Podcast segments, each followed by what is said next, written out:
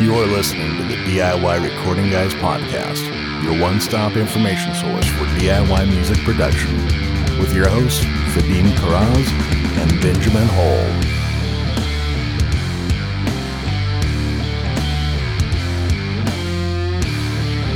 All right, welcome to another episode of the DIY Recording Guys podcast. I'm Vadim from Comfrog Recording.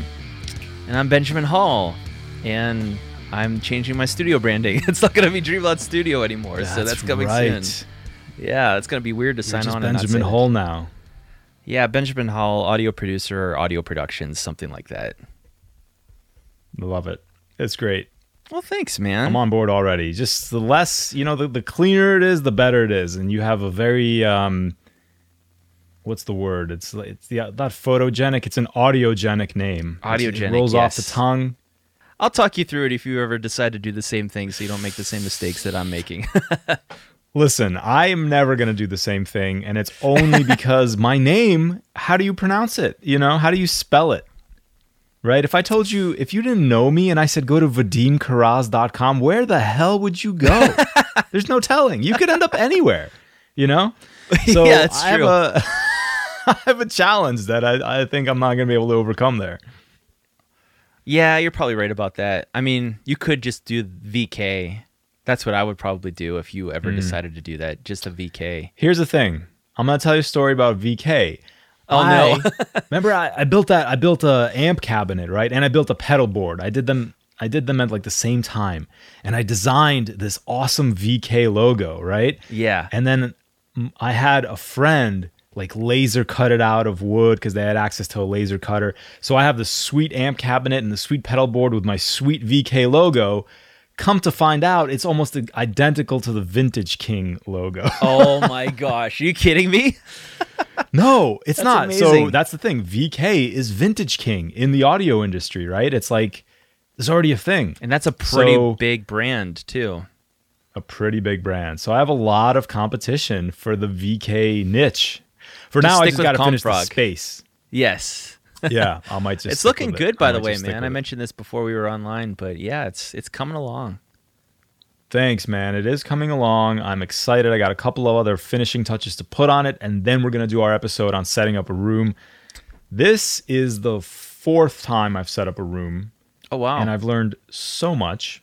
And I told you this every time I set up a room, I swear it'll be the last time I ever do it because it's a lot of work, as any of you guys listening who have tried to set up rooms know.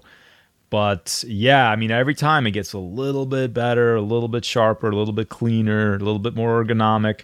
So I'm excited to uh, talk through that episode. yeah. You said you might have a story for us unaudio related, so I'm I'm kind of curious to hear it. Yes. Well, so today's episode is all about tools. It's all about the mm. tools we can't live without. And we're going to break these down into some categories. We're going to give you guys some of our favorites and then some duds that we've we've maybe quote unquote as you say invested in.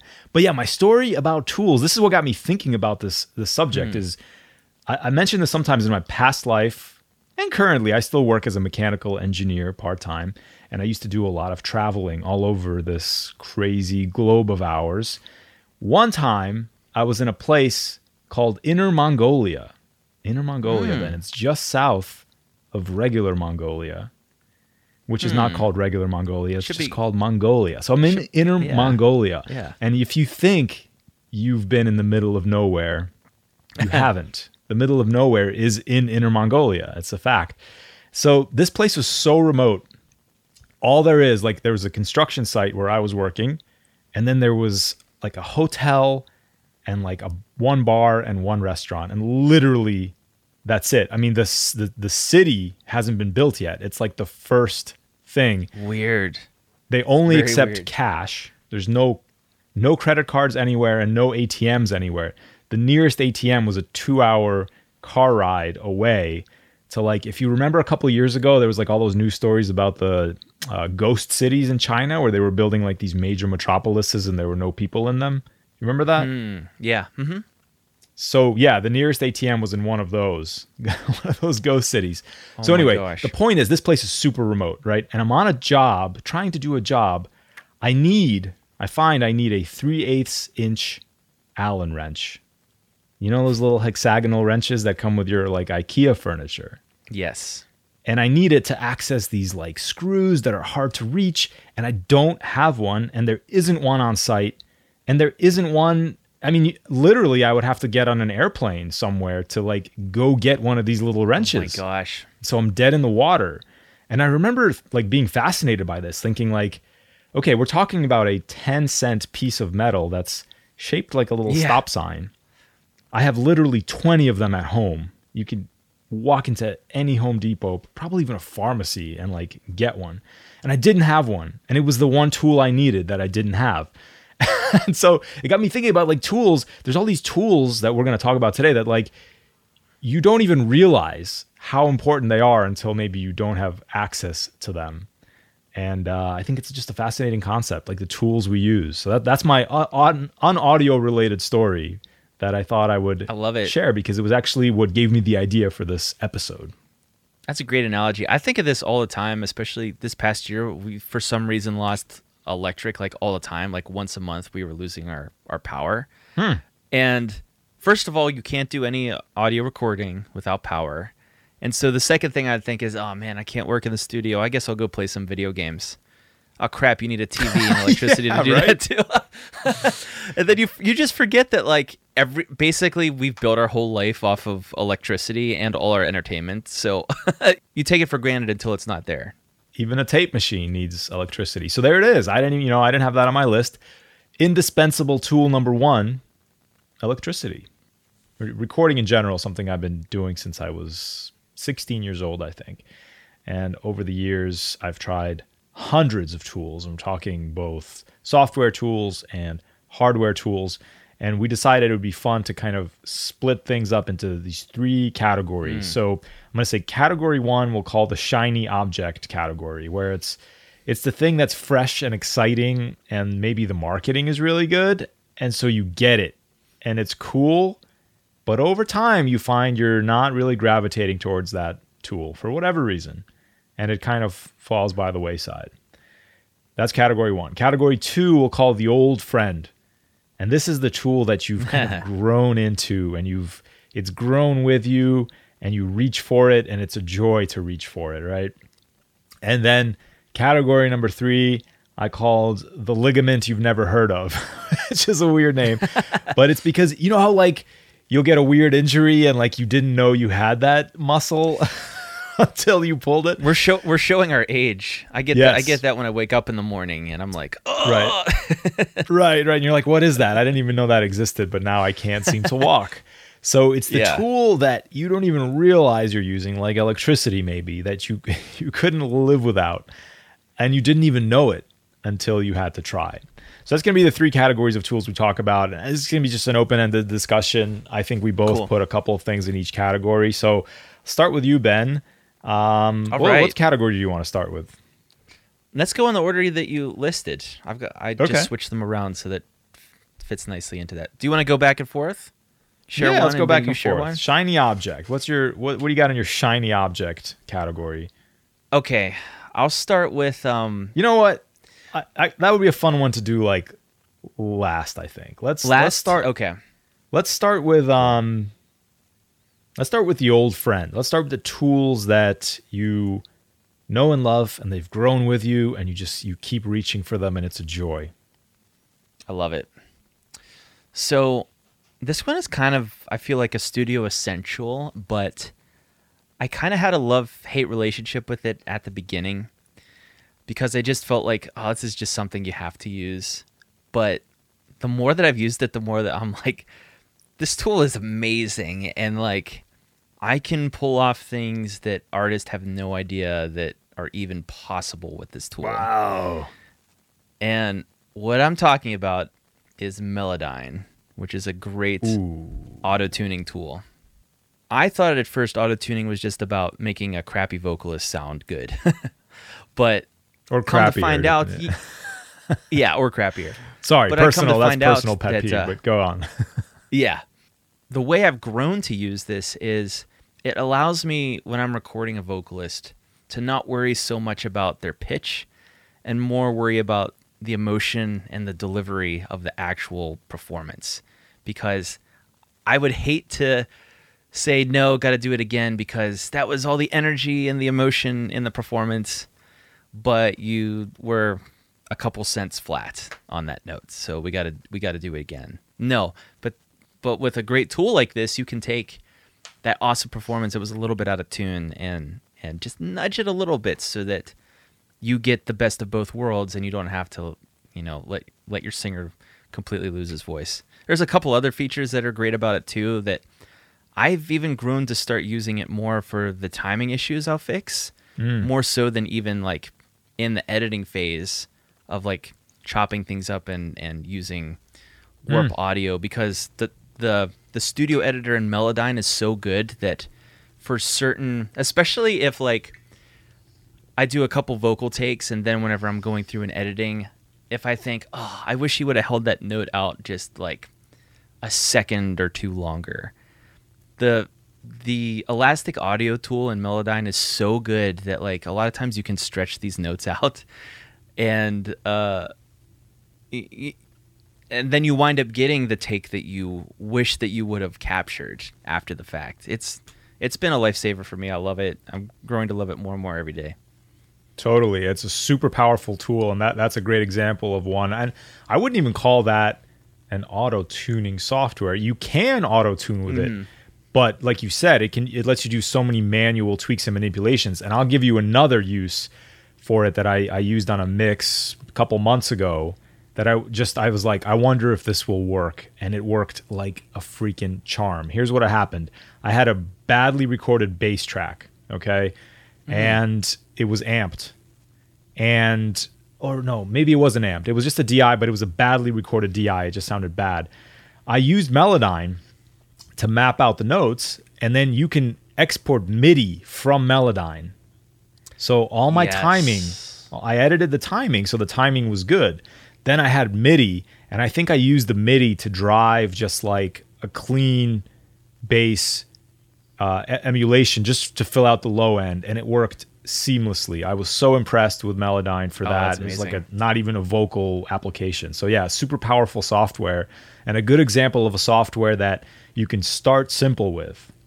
And then as Yes. Mm-hmm. you grow, you're like, I wonder if I can do this. I wonder if I could do this. So that's a that's a great number one. Uh, my first one is this microphone, is the SM7B. Oh yeah. Um, I got it because if you Google vocal microphones, it's like one of the first ones that usually comes up on lists for dynamic microphones. I got it. I plugged it in. I was like, yeah, it sounds good. Sounds like a dynamic microphone. But more and more over the years, I just find like it's a mic you can't get wrong. Right? Like pretty much you can't go like any situation you put it on an instrument or a vocalist it's gonna get you something that's solid and workable. And Yeah. pretty much i only have two vo- mics that i use anymore for vocals this one and a large diaphragm condenser. But this one i feel is like security blanket man. I know i can get a good take I with this thing. I completely agree because I love my Slate um, virtual microphone system uh, condenser mic that I have. I'll always go to that first, but sometimes for whatever reason, like a vocalist has like um, a weird resonance in their voice, and, and a condenser just won't work. yeah I'll always go to this though, because I know that like if I can't get the condenser that I want to work, I know that I can rely on the SM7B for sure. what's your next one All right, I guess it's back to me. My next one is another piece of software. Um, this helped me solve a very unique problem that I was having with my recordings and mixes. So, like I've mentioned before on the podcast, I am 100% in the box. I have no outboard gear. The preamps that I use are on my converters, so I'm as digital as you can possibly get. the thing the thing that I noticed though about recording and and maybe not mixing so much, but with recording tracks that way is that they sounded so uh, especially if it was just like straight up like four piece band. Uh, my tracks that they they were good, but there was no like vibe to them. They sounded too transparent, too clean. And what I realized after some experimentation was that I was missing all of the saturation that you would get from running uh, from running your recorded signal through analog gear. So I use this piece uh, or this great plugin called the Slate Virtual Mix Rack, and it's almost become a crutch to me because I use all of their um, console emulation plugins to add all the vibe to my tracks when I'm recording. So I can't say that it's as good as going like analog, but it's like 90 95% of the way there where you can dial in something that's saturated and sounds warm like a like an analog recorded chain, but doing it in a digital landscape like, like How do I'm you use it? So- You um, do you use just the uh, like the virtual consoles at, at the like as the first plugin in all of your all of your chains? Normally, sometimes I'll use their. They've got preamp emulators too, and I'll use that on vo- Oh. um, Sometimes I'll use it on guitars, but I'll use it on like vocal, like as a Okay. a vocal Yeah. preamp emulation too, and it just Yeah, I like that. it's I like so subtle, so subtle, but like it makes a huge difference when you're like trying to make things fit. Yes, the it's when you solo a track, it's very subtle, but when you have it on a bunch of tracks, it just makes it gives your mix more weight. I find right, it gives it a little Mm-hmm. more density and just solidity. So that's a good one. I use that as well. Um, my next one is a super old plugin, super old plugin, and I have Hmm. the old old version of it because I can't update. It's the Waves Renaissance EQ. Waves Renaissance, the, the Renaissance bundle is I don't know how old it is, twenty years old or something like that.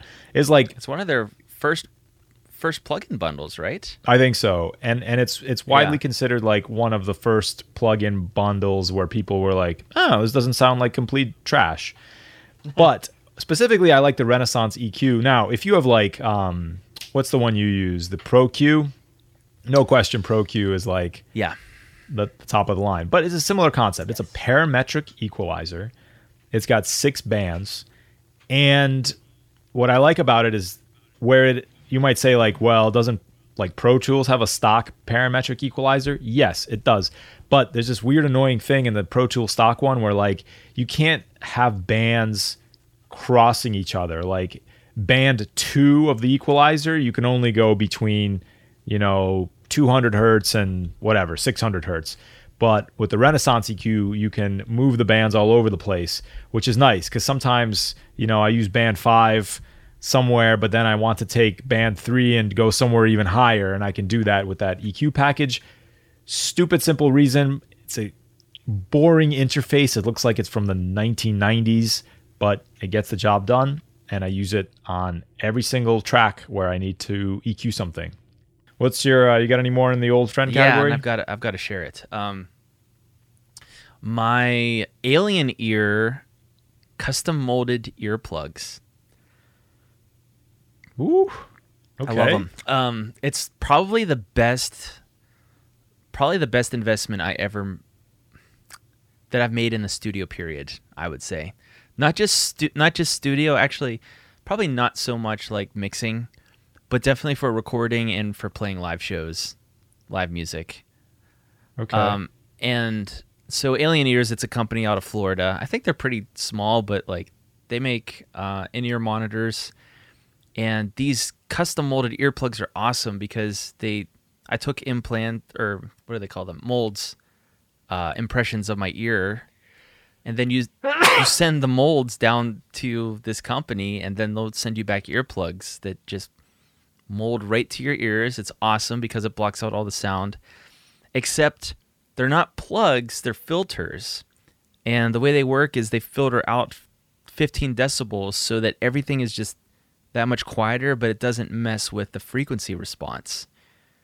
Ooh. So it's awesome. It it sounds like when you go to a concert and you put them in, you're like, "Oh, I'm listening at a comfortable volume to everything." So I love them for live music because it doesn't interfere with the high Wow. frequencies like foam earplugs do.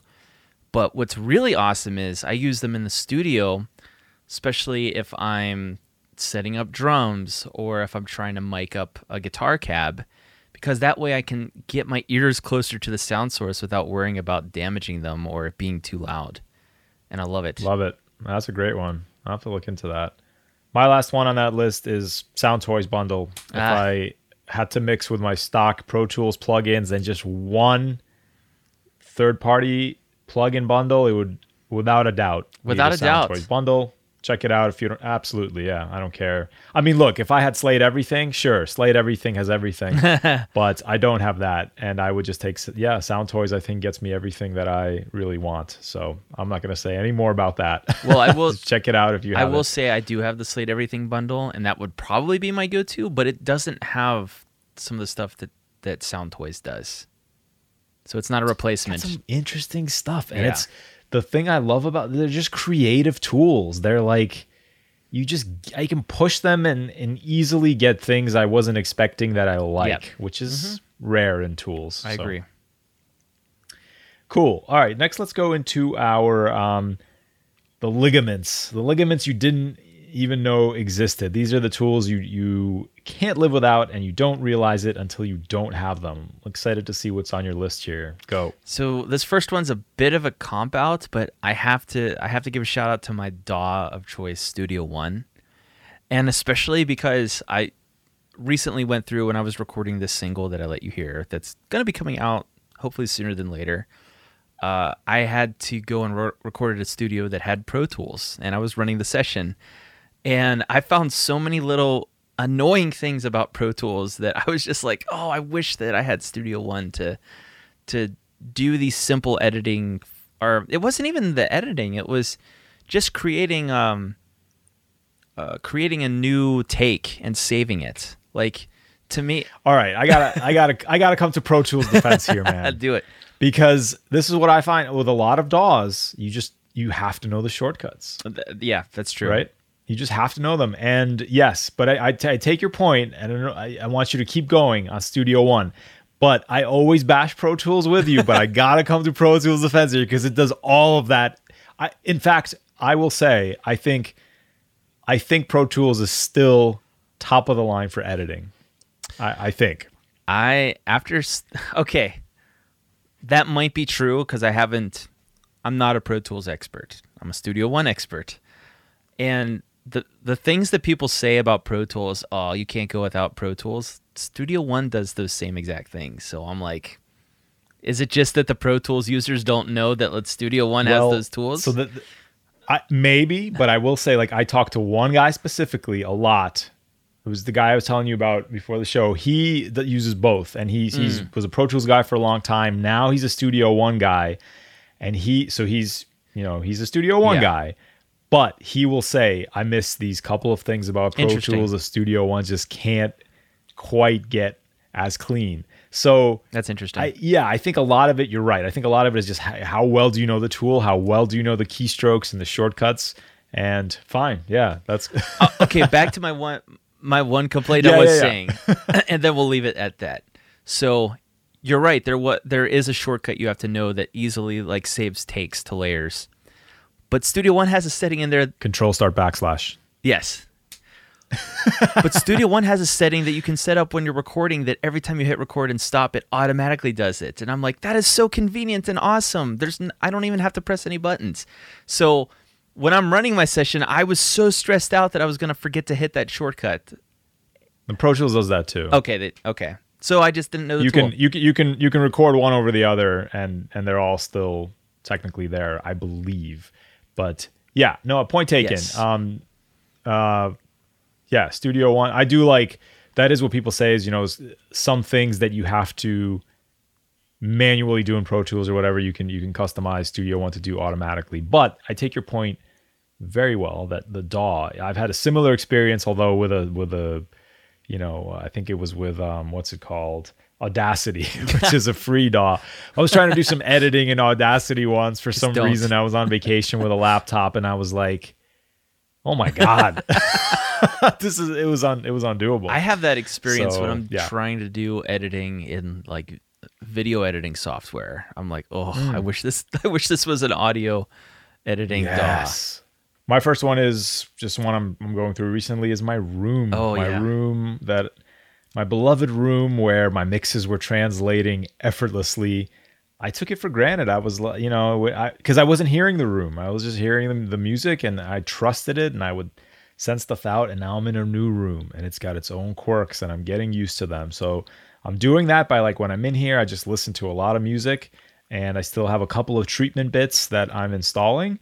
But man, that um the ability to trust what is coming out of the speakers Oh, and yeah. into your ears Huge. is a huge one. So that's that's my first ligament. What's your next one? So this is a really funny one. Um, I went back and referenced our episode 20 that was our 10 tools under 50 bucks that you can't live without. Yeah, yeah. So in that one, I mentioned uh, the electric string winder that I have. Ah, yes. Funny enough, though, I can't live without my manual string winder. yeah, because you don't always have electricity. well, that's true. But more so than that, this electric string winder, I think I just bought it one day at like a guitar center, like a long time ago, whenever I was like, I need a string winder, blah, blah, blah. And I didn't I didn't think about I didn't even realize all the features that were in this string winder that I use to this day. Like it's the manual one. Mhm, It's three in one. It's got it's got uh snips on one end to cut off the string, Yep. which the electric one doesn't have. It's Yep. got a cool little tool that you can use for prying out the pegs on an acoustic. I didn't even know what Yep. that thing was until I got an acoustic guitar and I was like, "Oh my gosh, this is awesome." Which my electric string winder doesn't have. And even though it's manual, it's like better than twisting it with your hands, so it still works better. It's like it's a mechanical, it's not a completely analog string winder like just using your hand would Yes, be. you have so you have a mechanical advantage. Is it is it the Planet Waves one? I think it is. That's the same one I have. I love that. It's thing. amazing. I I will do. I will throw a software one in there in case people are interested. But I find for me the the iZotope RX bundle, which Ah. is not. It's um it's a very functional tool. It's for noise reduction, so you can take uh, the hum out of recordings. You can take the clicks and pops. In fact, I use it for this podcast. You would not believe how much clicks and pops come out of a person's mouth. Or maybe you would if you uh, have ever tried to record a close mic microphone. So I just use that declick tool. It takes me 20 seconds to set up and then it runs for a couple minutes because the files are long. Works great. I love that package because it's so transparent. I can you can really it's even the, the it's got a declipper which is phenomenal. I've I've gotten some audio that was so badly clipped. I don't know how it does it, but it somehow, you know, it interpolates where those peaks, those clipped peaks should be. It works remarkably well and remarkably transparently. So That's a great one, man. that is one where when I find I don't have it, if I'm like editing on a laptop, especially if it's dialogue or something, whew, that's a lifesaver. That's a great one. Um, my third one is my monitor station.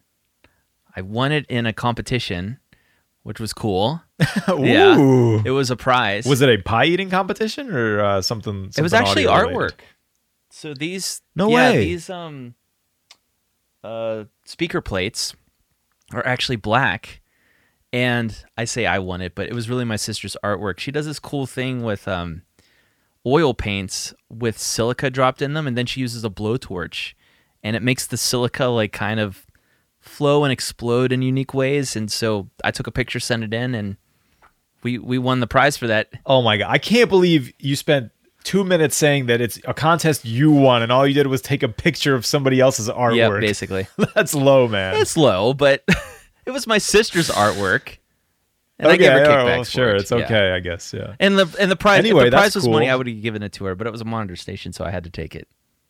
Fair enough, Understood. right? So yeah, so so the monitor station. What what does it do? So the monitor station, um, it does a bunch of different things, but the first awesome thing is you can plug four different. It's like a headphone amp in and of itself, Oh. so you can have Okay. four different headphones come out of it, which is awesome. It has a talkback, talkback mic built into it, which is, I mean, it just it makes the whole experience of coming in here and working with me feel so much more pro because before I had to set up like I had to set up my SM7B as a talkback mic and remember to mute it when they were tracking and then you forget sometimes and you're making some weird like mouth noise or clicks or pops or you're humming and they hear that C- calling the drummer Yeah. a jerk or something like that. yeah exactly and Can you believe this clown? exactly Where'd you learn to drum? Clown college?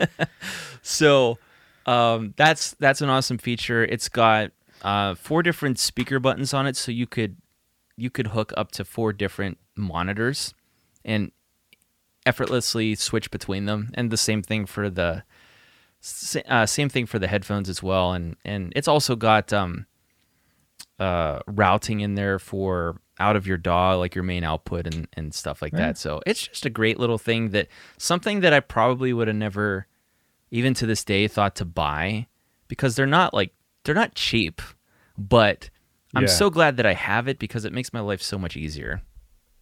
I have, you know what? That's on my list as well. Actually, my my Oh, is it really? MC 2.1 monitor controller. Yep, and yeah, same reasons. I just love having multiple sources and multiple monitors, and uh, everything's right in front of me. In fact, when I work during the day, or if I have somebody in here, you know, I could just take their phone. I could plug it in as a source. It's, Yeah. and it's coming out the main monitors. It's a wonderful tool. So that's a good one. Um, yeah, my my last one is is another like sort of cop out one, but it's my mouse. it's my freaking mouse, man. Yeah, I just you know I have a mouse that I like and I'm comfortable with, and like if you've ever had to work on a, just the laptop, the little oh, the, tra- little pad thing, you can't you can't do audio with that. You need a mouse.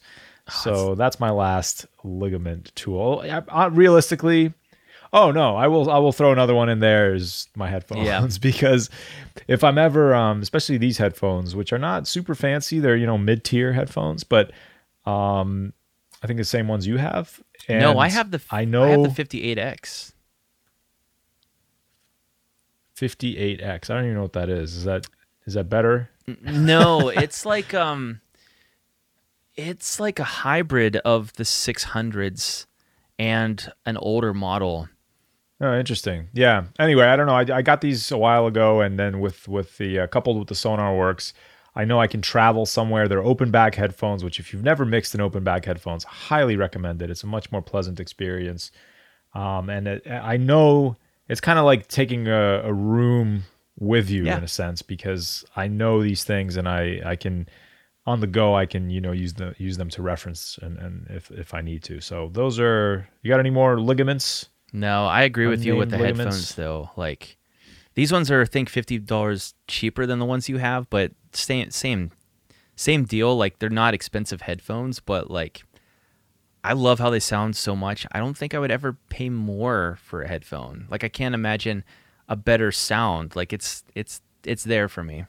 So Yeah, if if you don't, it's cheaper than treating a room. If if um if it's been treating a room is not an option for everyone, invest in a nice pair of open backed headphones. agree with that. Um, it's definitely worth it.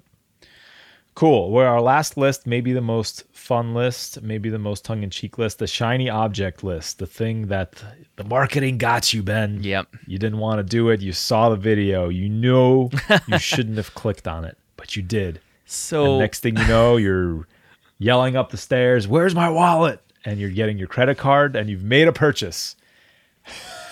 you're nodding slowly. What do you got? So I've got one really bad one on here, but I was actually going through my list of plugins, thinking that I was going to find some stuff I was embarrassed that's still in my DAW, but I've actually done a pretty good job of not blowing money on stuff that I don't use. Good. And part of that's because I am obsessed with like over researching things. So it's very rare for me to make a compulsive buy, and it's it's helped me out. So I'm thankful for that. But I, w- I do have a list of three. So I was having a problem with my mixes where there was just this uh, underlying floor of noise on everything, and I was Huh. like, I don't know what to do with this, but it was a problem anytime the music got quieter. Like it was audible noise happening. So I bought this tool from Waves called Z Noise, which kind of works like the RX um, denoise plugin or whatever. And I was using that on like all of my mixes. The problem is, is that when you use a tool like that on a mix, you're gonna degrade the audio, like the the high end of it. So I was trying to Yeah. use it in a way that was transparent. and It was just annoying. Well, it turns out that it was just the way I was mixing. I was using so much analog emulation, and I didn't realize that I had yeah. some of the Probably from waves. some of yeah some of the um some of these plugins they have like a a noise control on it so do you want the full emulated noise from this piece of gear or do you want to turn it off and i just never looked at that before, and by default, I had all of these plugins at the full noise capacity that were just building and building and building because I had multiple Yeah. instances of them. So I turned that off, and it solved my problem, and I never had to use the plugin again. Yeah. So it was a you know, but that's something. That's a utility. You might you might pull that up sometime. I never will because I have the RX stuff now. But Oh, yeah. okay. If you have RX, then forget it. Yeah. Well, my my first one, I, I don't I remember. If, I don't remember if this is a Waves plugin or not. I think it might be. It's the Scheps Omni Channel. I think I've talked about Oh, it on the podcast yeah. before. It's a sexy little plugin. It's like a channel strip. sounds good, really good. It's got saturation, EQ, compression, de-esser. Um, I never use it. I don't know. I never use it. It's got so many controls on it, and I just it's kind of like a Slate mix rack thing where there's modules you can pull them around. It's it it chews up a lot of CPU. I never use it. I don't know. I don't know why I bought it. I can't rem- literally can't remember why I bought it. That's irritating. Um, it's not cheap. It's over a hundred bucks, I think, from what I re- recall. So that's my first one. Shouldn't have bought that thing. I feel like Oh that's well. a pet. Live and learn. That's a pet peeve of mine is plugins or, or guitar pedals that have too many dials that don't do Yeah. like if if you're gonna have a dedicated dial for something like it's got to do something freaking cool. It's got to cool. yeah. it's got to be yeah. I, I Yeah. just want a whole bunch of crap like that. All right, I'll go into my second Yeah. one here. Um, I've actually featured it on uh, an episode. I uh, the episode that we did uh, comparing DIs. I actually Okay. used Oh. this on that episode, but that's also why I bring it up because that's the only time I've ever used this pedal. My Ah. Morley AB switch, which is very Ah. useful if you have a use for it. I thought that I was going to buy this and have a bass rig like um, Chris Wolstenholme or whatever his name is from Muse, where he runs a completely clean, dry bass tone and then a completely wet, distorted one. And I was like, that'd be awesome. I'll set my bass rig up to do this. And I just never did it, Yeah. ever. Yeah. And that pedal just sits and collects dust. It sits there. It's probably not a huge investment though. Probably set you back like hundred bucks or something. it was 150. So, I mean, not bad Yeah. over the years, but it's just like one of those things. It's like I've only ever Solid, used it once. Yeah, yeah. Well, that's we're gonna we're gonna tie that up towards the end of this episode with with some actionable things for you. Um, my next one, you know, I've been good. I was thinking about what hardware do I have that's on this list. I've sold pretty much everything that's I don't use or don't love, so I, I was relieved to see that. But I did buy. Um, I'll throw out another plugin here in this category, the iZotope, which I love. iZotope, they make great plugins. Trash Two is what it's called. It's a distortion plugin. Same thing, man. It's got so much capability and so many controls. Setting that thing up is like doing a mini mix.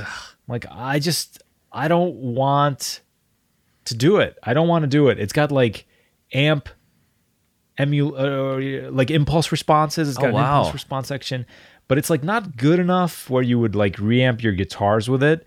You can get some really fun, wacky distortions out of Hmm. it, but like I just want to pull up decapitator and like hit the punish knob, uh, you know, and just and just that's it, be done. So anyway, it's another one. It's just complexity. It's great plugin. It sounds good. It's got a lot of functionality. Too much complexity, and I feel that. that has been a sticking point for me. I, I, I find since I was a kid, I was attracted to gadgets that have a lot of functionality. And over the years, I've learned that like those are not the gadgets you want. You really want the gadgets that do minimal amount of things and do them really well. So Totally agree. take that for what it's worth. So you got any more on that on that list? Yeah, I have my worst one on there. okay, go for it. so it. this is the funniest one. When I was first building my studio, I really wanted an 88 key keyboard in here because I play keys a little bit. I wanted something. I wanted something really nice. Um, something that was Something you could stretch out around, Yeah. you know, something that yeah, okay. Um, but also, if I ever had like clients in that were piano players, I wanted them to have access to the full keyboard, and I wanted something. it have weighted keys? Mhm. I wanted something that had weighted keys, touch sensitive, Oh, nice. something that felt real. Um, and I went so completely overboard. I bought a Korg Krome workstation because I didn't understand about like um, virtual instruments, and Right. this workstation's amazing. you can i mean it's a mini daw built into itself with all different kinds of sounds. It's very cool what you can do with it. I've played around with it a little bit. But and i still use it but it's an $1800 keyboard brand new and i use it as a midi controller. I use it MIDI less often than my $100 uh, 25 key axiom axiom 25 Yeah.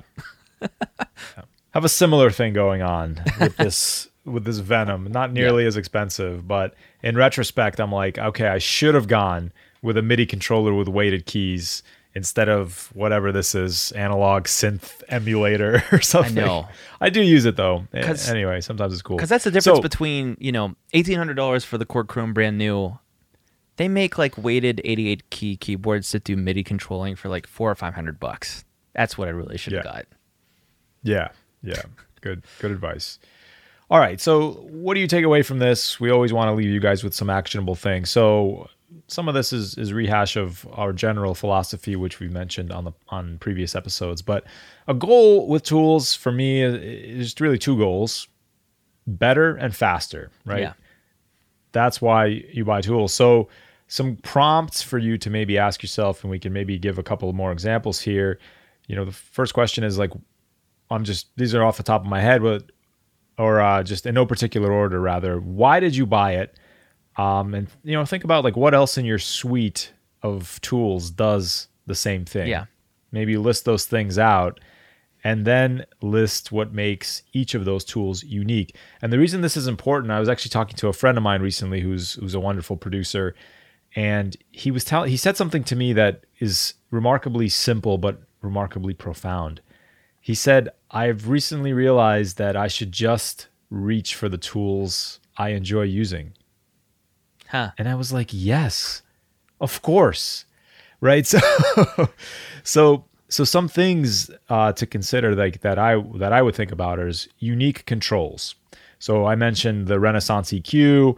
It's different than my DAW EQ because I can just move all the bands around. That's a unique control that keeps me coming back to that uh, plugin.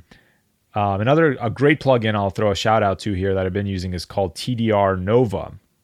It's also a parametric EQ. Why do I need another one? Well, it has a dynamic section where you have a dynamic EQ that only acts, you know, you could set a threshold. And so that's why I, I would use that one. Um, another thing I'll throw out is unique workflow. So there's a plugin I'll throw out here if you've never heard of it. It's called Mongoose. And it's a stupid simple plugin that does something you could do in your DAW, but it simplifies your workflow. All it does is you put it on a stereo bus and it collapses everything below, all the frequencies below a certain threshold to mono, Oh, interesting. right? It's you can do it with routing, totally. But what this lets you do is like you put it on like uh, something that had like even a bass guitar. You can put it on a bass guitar and pan the bass to the side, and instead of sounding wonky in headphones, it keeps you know the low end centered, and you still get that spatial effect without That's a great idea. causing nausea in your listeners. So, you know, a simple plugin like that. And the last thing I have on my list, and I'll kick it over to you, is usability. So again, I have a lot of delay plugins, but I keep coming back to SoundToys Echo Boy because I find I can just get stuff that I like quickly out of that plugin. So those are some of the things I think about. You got anything to add on that for like why did you buy it or why why would you reach for it? You summarize things really well. I think one thing that I tend to think about too, especially when it comes to software, like uh, there's there's not really been too much like recreation of the wheel when it comes to the tools we use in audio. It's more uh, and yeah, there there can be some unique ways of looking at things, especially when it comes to like coming up with new sounds or virtual instruments. But I'm talking about processing tools. The the the new stuff that's especially if it's expensive, it winds up being a tool that kind of incorporates three tools in one. Like that's kind of like Soothe, what Soothe does, and you just have to decide for yourself is the convenience of using this one tool worth me spending the money for instead of having uh, my route of having three different specific tools doing the same thing. Sure. And so that's that's one thing I think about a lot. And sometimes it is worth it. Like I think Soothe is really worth it because it's It's like a dynamic EQ, but also it's band finding automatically, and that's that's really cool. Like you can't really get that by doing things even individually. yeah, But there are it's other things like even your your Scheps Omni channel that you mentioned. Like it's basically like a super plugin that's doing a whole bunch of different things that you could get from three plugins that you like better. Exactly. So Exactly. yeah, You're right. Um, my next prompt for you is how well do you know your tools? So when you pull up a plugin, you know, look at all of the controls. Some of them, as we mentioned, have a lot. Do you know what each knob does? And I will um, throw out again a couple here that I have that I know I can get more out of. I don't know what all the knobs do. Um, and the risk is I'll buy something else when without knowing what all these knobs do. Yeah, like Boz makes a plugin called the Clipper, like Big Clipper, I think it's called, Yeah, or something like that. And it's a great Clipper plugin, and I have to look at the manual every time I use it, and it's very powerful in the way you can route audio through it. And that's one where I'm like, if I get angst, a little antsy, and I see a Clipper plugin, I'm like, oh, that sounds cool. I'm like, wait, wait, wait, Yep. I don't even know what this one does yet. Let's hold on. Let's push Yeah. some of these knobs. Totally agree with that. Cool. Um, I'll ask you a question here, Ben. Do you ever reach for something just because you bought it and you feel you have to use it? Normally, when I first buy something, yeah. I'm I've been doing that a lot actually with um, but that's a great way to learn things too. Um, I've been doing that with the Gojira Neural DSP amp sim, and Okay. it is very uniquely different to the Nolly one, and I find myself for hard for hard rock guitar tones, I'm more reaching for that than I am the Nolly one lately. And I would have never I would have never come to that conclusion uh, had I not been obsessed with it after I bought it because it was the shiny new toy. And I think that I kind of leveraged that one to my advantage whenever it came to that because I love the Yes. the Nolly one Well- so much. That is appropriate. I think when you just buy something, you you you want to use it a lot to to really understand what it does. If you're not using it, then you probably shouldn't have bought it. Yeah, it. right? exactly. If you're not trying it.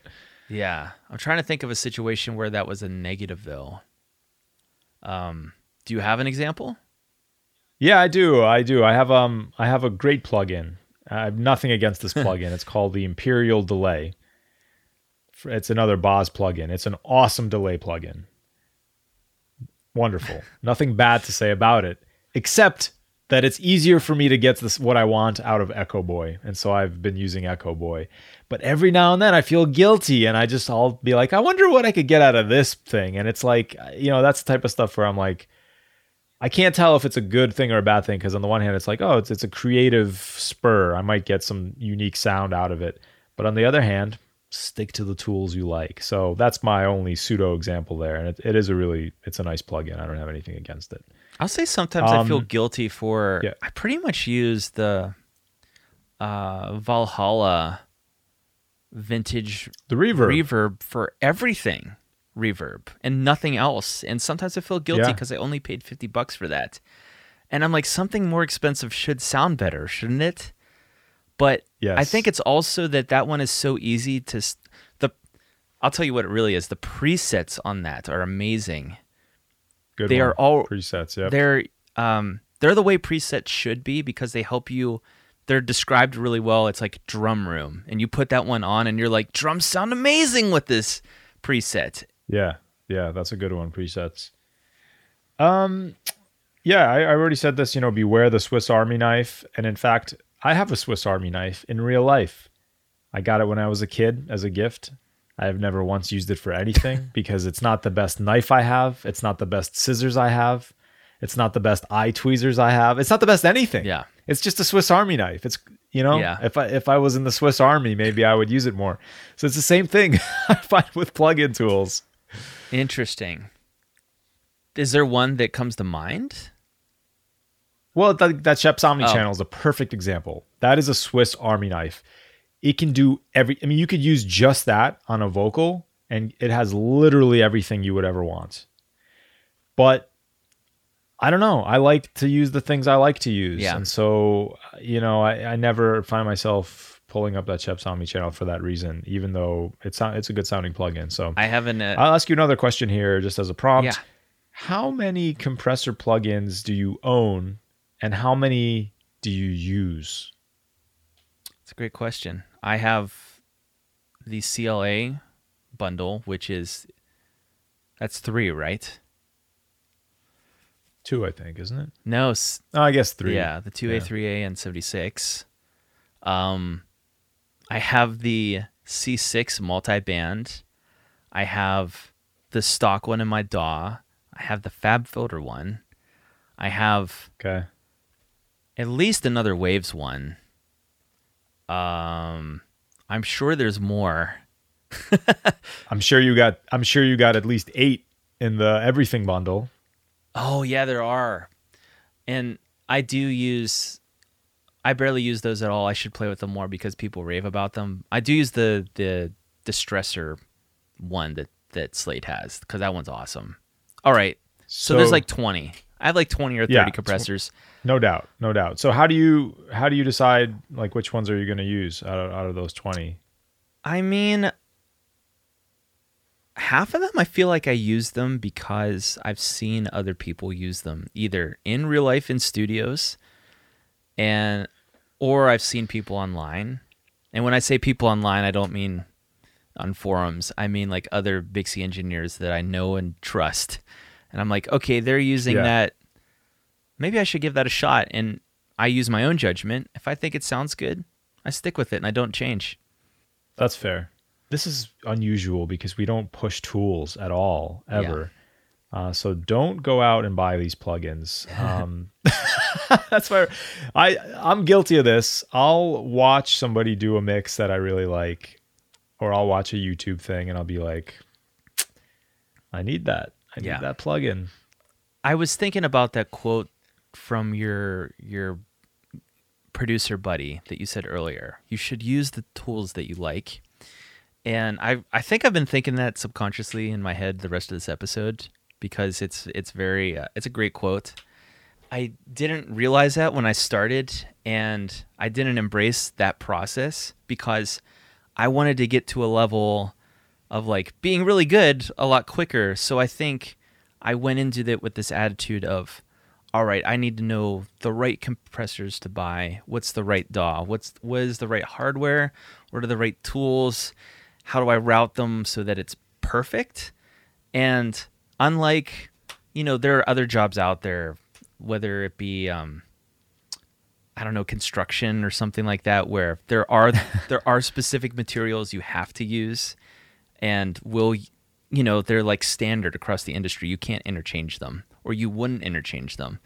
But in audio, I think like half of the fun is being inspired by seeing a tool that you know you would use or get excited about, and then figure out a way to fit that tool into your workflow in a unique way. You know, use that as inspiration to doesn't matter if you use a compressor nobody else uses. If you like it and it sounds good, then use it and figure out a way to make it work. And and And there is some there is some churn there. I, you know, I I think both of us would not have iterated onto the tools that we ended up with without getting tools that we didn't like along the way. You have to hmm. be willing to to try different things. The great thing about all the software is you, you most of it has trials. yeah, So you can get, you know, a two week trial, get it before you're doing a mix and play around with it. Um, that's especially in the hardware too. There's been so much churn for me on like guitar amps as a guitar player, finding a sound I liked. It's a combination of research and buying stuff and selling it because it wasn't right and never quite worked for me. And then finding that thing that does work for you. So don't be afraid of the churn, I'll say too. It's um it's not like uh, you have to do a ton of research and then get your perfect setup and then never change it. Like that's definitely not not the right answer either. that's a that's a really good point too. All good right. words of wisdom. This is fun. Yeah, it was a fun episode. Um, yeah, I think we're almost due for our year-end top five things we learned or top five myths or whatever. So I'm Oh, sure man. we'll have some some good ones. Uh, That'd be some fun. good additions in that episode. Until next time, it's the DIY recording guys reminding you to check yourself. Before you wreck yourself.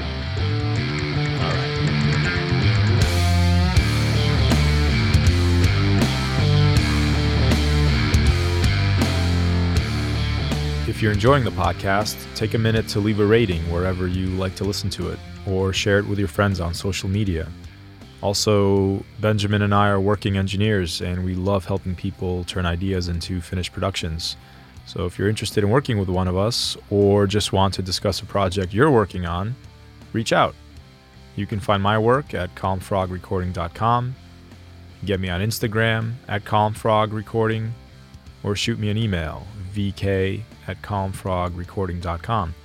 And you can check Benjamin's work out at dreamloudstudio.com hit him up on Instagram at DreamLoudStudio or by email, ben at dreamloudstudio.com.